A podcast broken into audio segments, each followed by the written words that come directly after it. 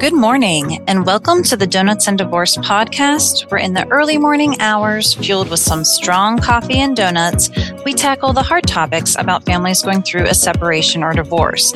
I'm Dorothy O'Neil, your host. I'm a partner and founding member of BOK Law and Mediation Services, located in Pittsburgh, Pennsylvania, where I practice in the field of family law.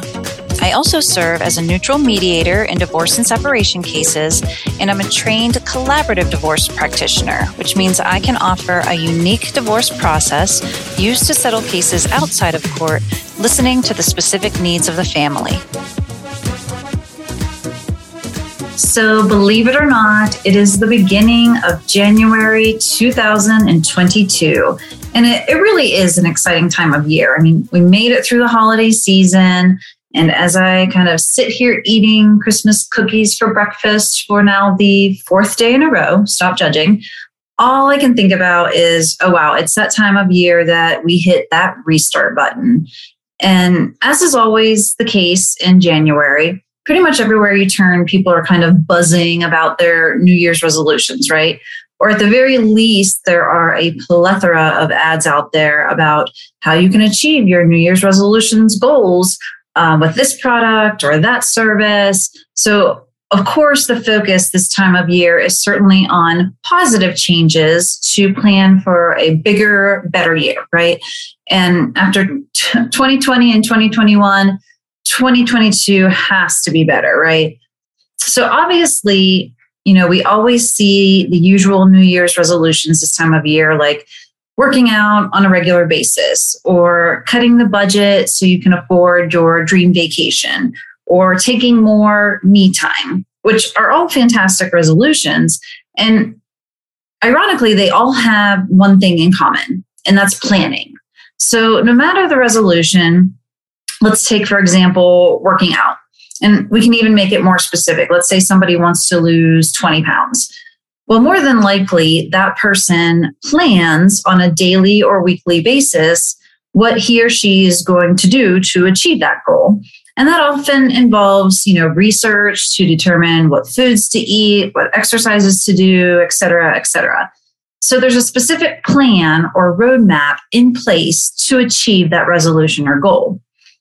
But if your new New Year's resolution or if your new goal involves getting a divorce, a tool I have used for some of my clients is treating that reality kind of like a New Year's resolution plan, which again includes articulating that specific resolution, setting specific goals, researching and identifying a roadmap for your next steps, checking in on the status, and then ultimately achieving your end goal.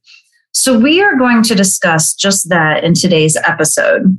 But first, I certainly recognize that more than likely your intention to pursue a divorce isn't an idea that just kind of popped up since New Year's.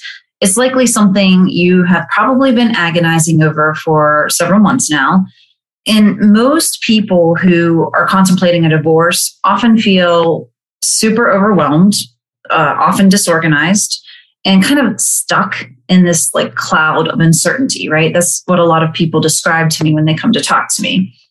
So again, utilizing this tool or practice, it has worked for some clients, and I'm not going to say that it works for everyone, but it's been helpful to focus them on planning through the divorce process. It kind of centers them to, to be able to sift through understand it a little bit better and even just tackle the divorce as a whole. So, again, this is a tool, this is a practice, may not be for everyone, but it, it's helpful in understanding where you are and where you need to go. So, to start, you know, as with any resolution, you need to identify your specific goals.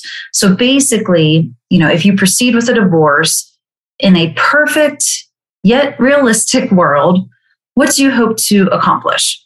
And for example, some of your goals might include settling your divorce case outside of court with the least amount of hostility possible with your ex.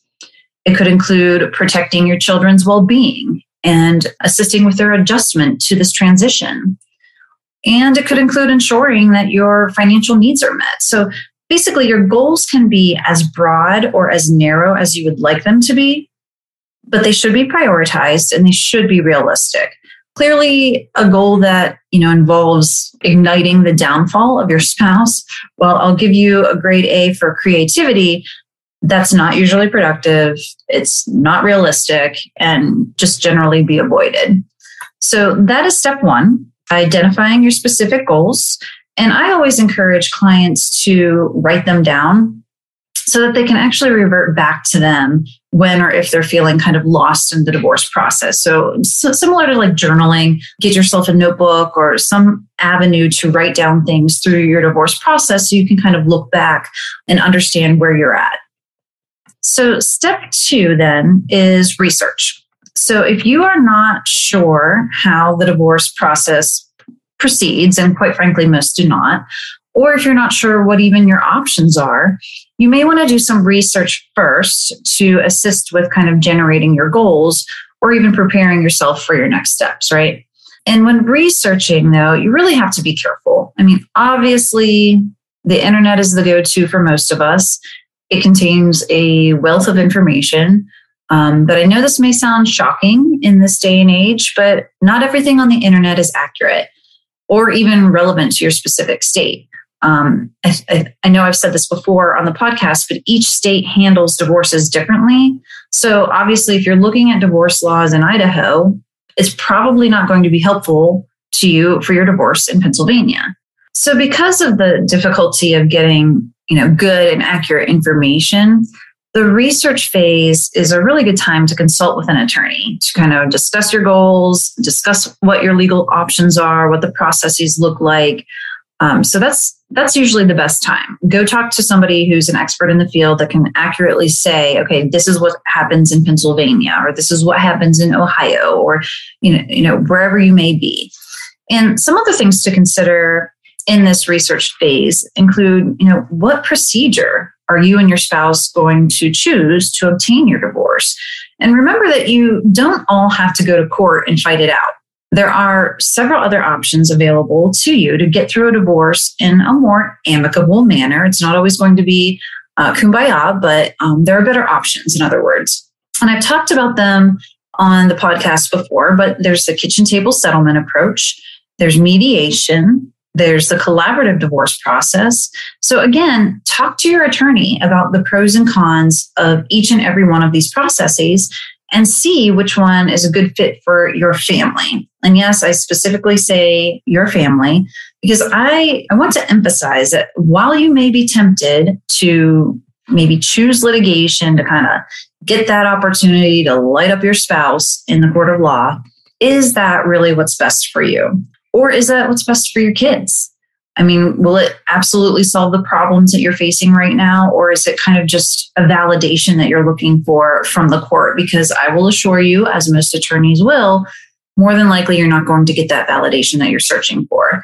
So I know that's a little bit of hard love, but keep all of that in mind when you're trying to figure out what's the best option to proceed.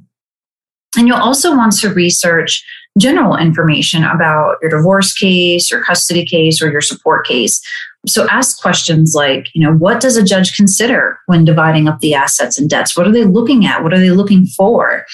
Um, what are your options for custody? How does a weekly schedule look with your ex? Um, how do you do holidays? How do you do vacations? What do you do if you disagree on where the kids will go to school? Um, and how much support will you have to pay or can you expect to receive?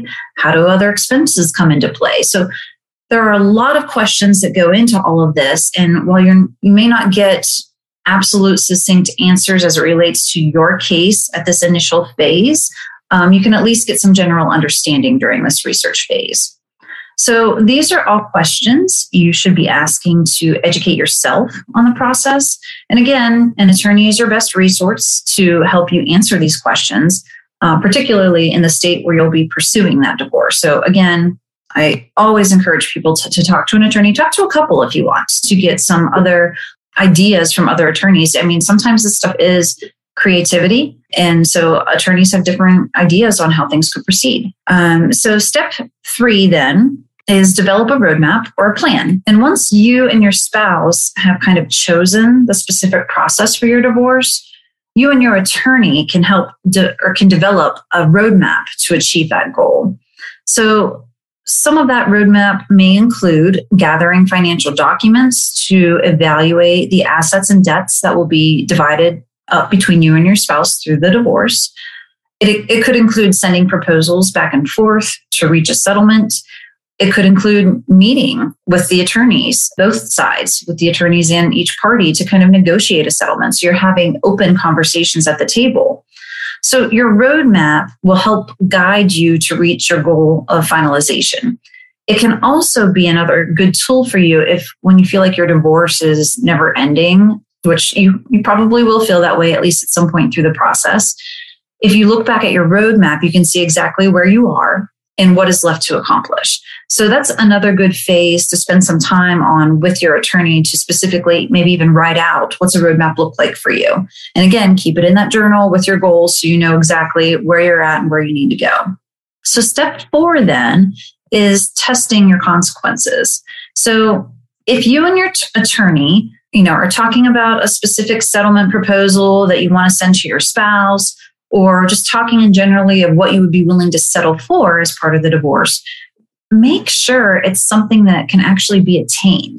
And what I mean by that is you really shouldn't commit to keeping the marital residence, for example, if it's impossible for you to refinance the mortgage into your name only. So test that by talking to a mortgage lender to make sure it's feasible.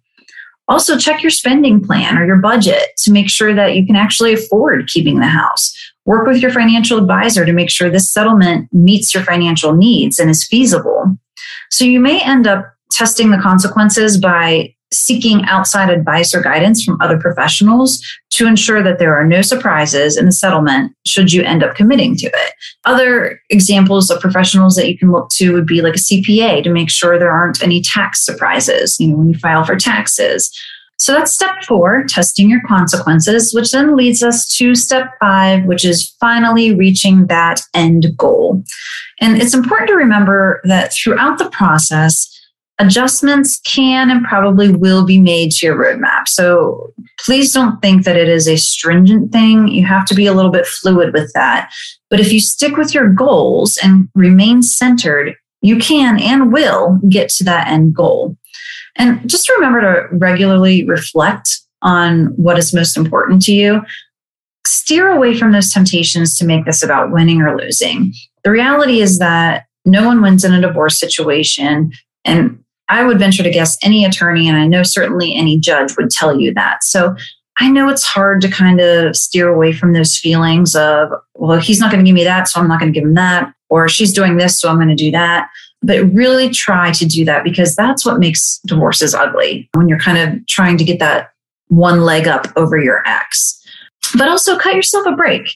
Divorce is hard, separation is hard, and transitioning to an entirely new life is hard as well. So remember to check in with yourself. Ask yourself, what do you need? What do you need right now? Do you need to do some self care? Do you need to get into counseling to make sure you have an outlet for your emotions? And I, I, know I say this a ton, especially on this podcast, but there is no guidebook for this stuff. And no one gets through it unscathed without feeling some really hard emotions. So just remember to take care of yourself too, whatever that may look like. And hopefully, your end result or your end goal will be a good fit.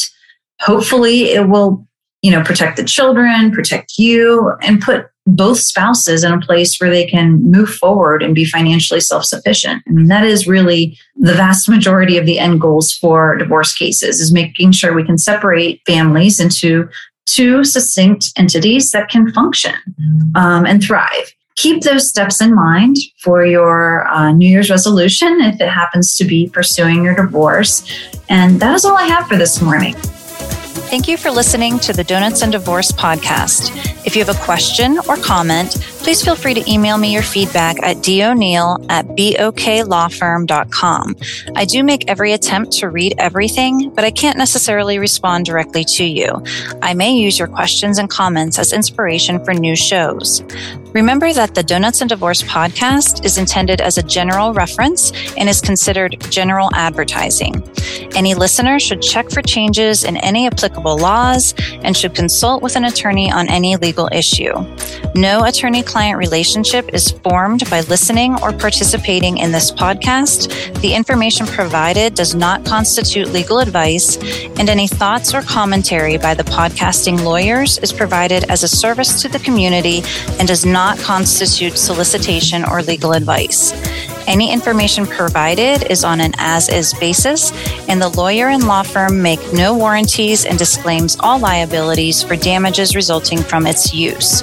Nothing provided in the podcast should be considered a substitute for advice of competent legal counsel. And in the event the podcast receives emails about the subject matter, no attorney client relationship is created via that email communication. Thank you.